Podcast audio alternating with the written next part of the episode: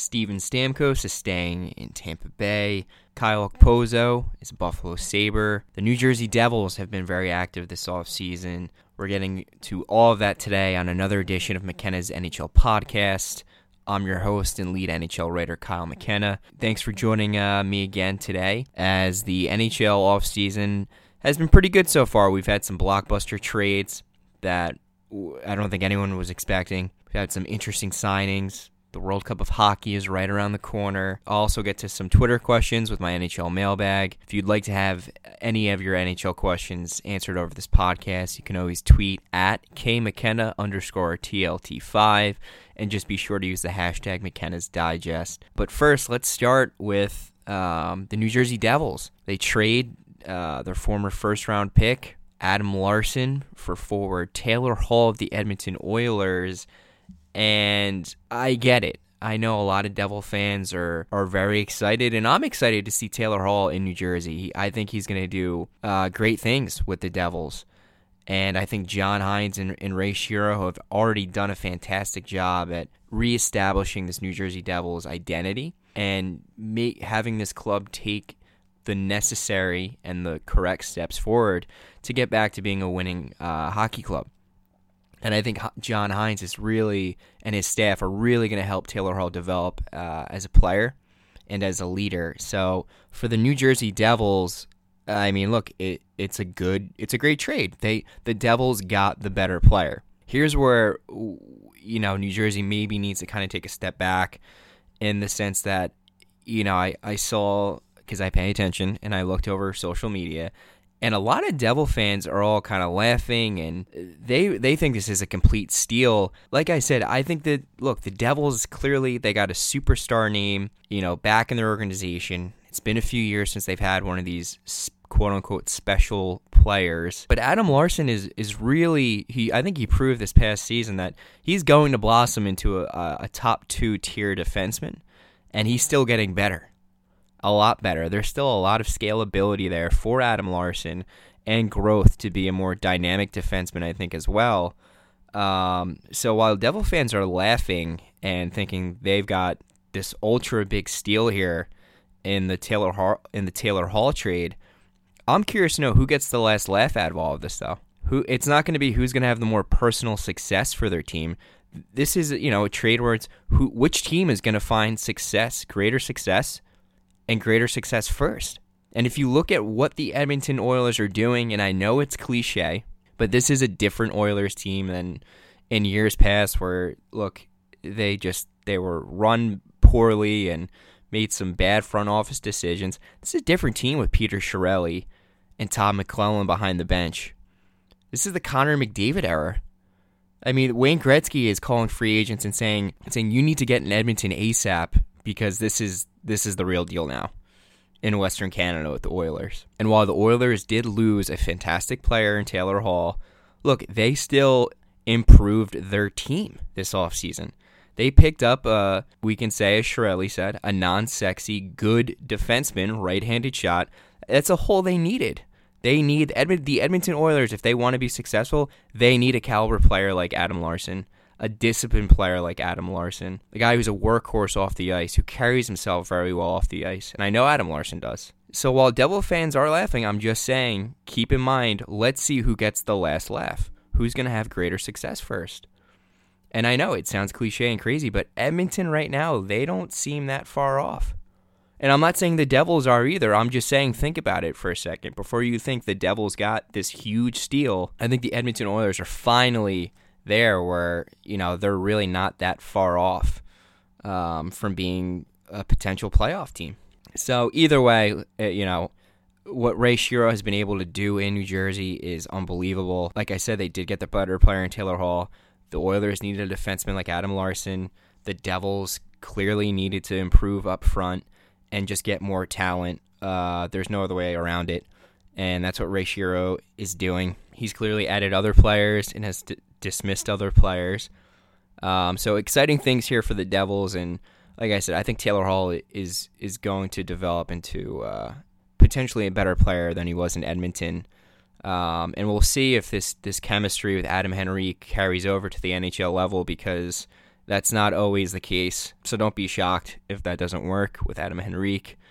But either way, exciting stuff for the Devils. And hey, they have an MVP like player on their roster, so they can make a playoff push. And that's in relation to Cory Schneider. We shall see as Jersey continues to make moves. And now let's move on to Steven Stamkos. I was shocked. Shocked that he stayed in Tampa Bay? Yes, a little.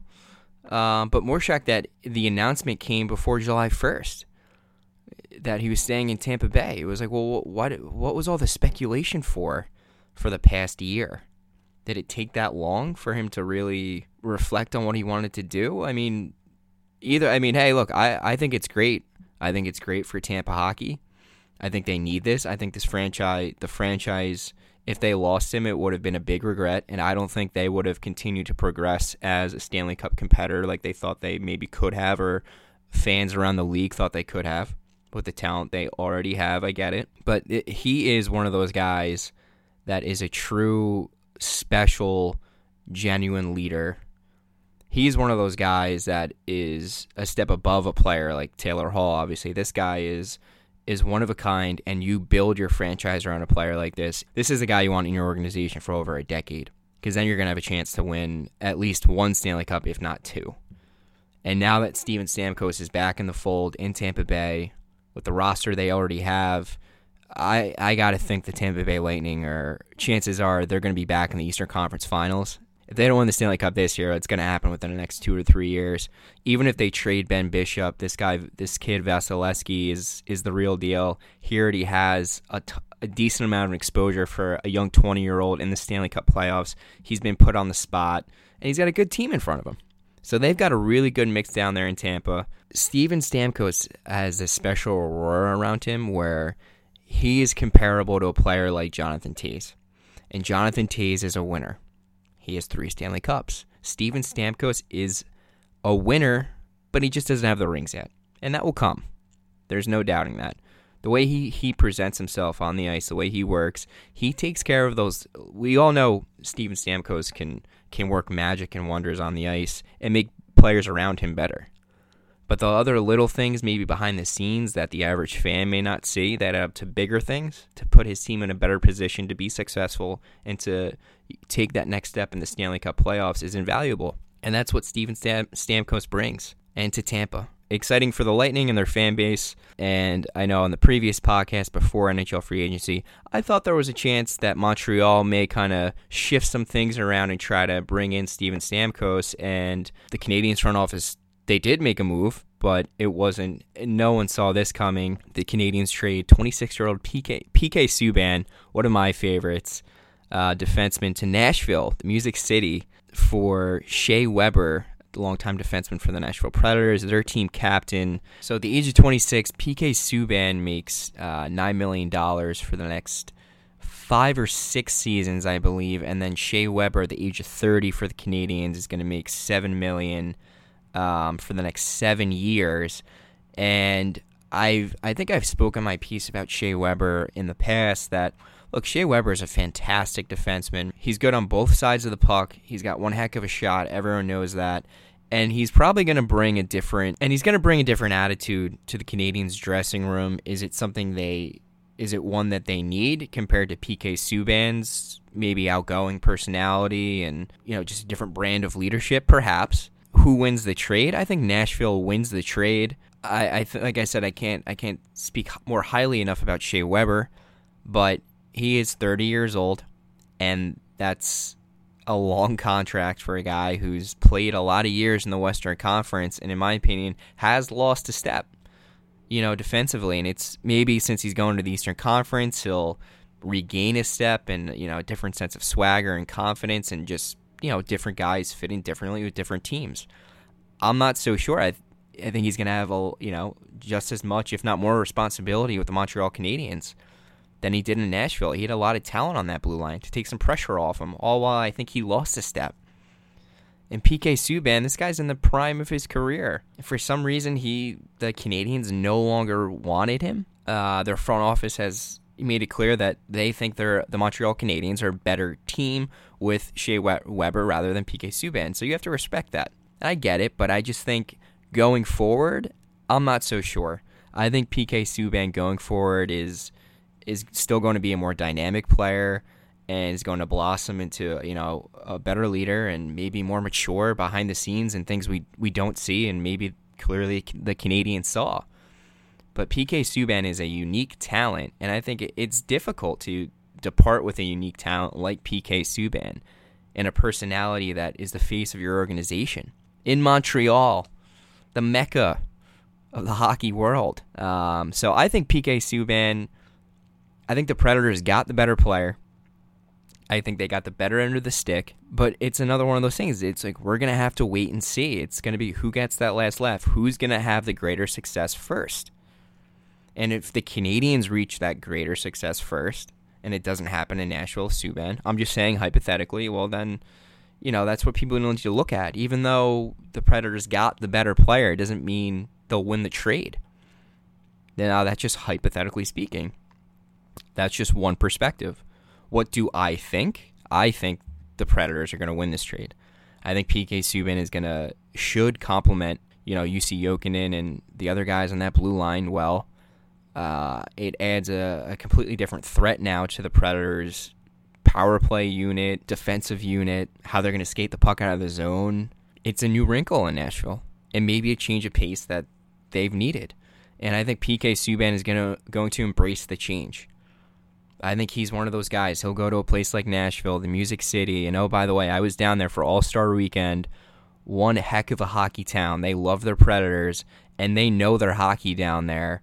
They're going to embrace PK, and PK is going to embrace that spotlight in the Music City. Sure, it's not Montreal, but it's still it is turned into a, just a different spotlight down there. But it's still a hockey town, and he's going to embrace this change. And I think he's going to be on a mission will Shea Weber be as and there's less pressure. There's probably less pressure for PK to perform now.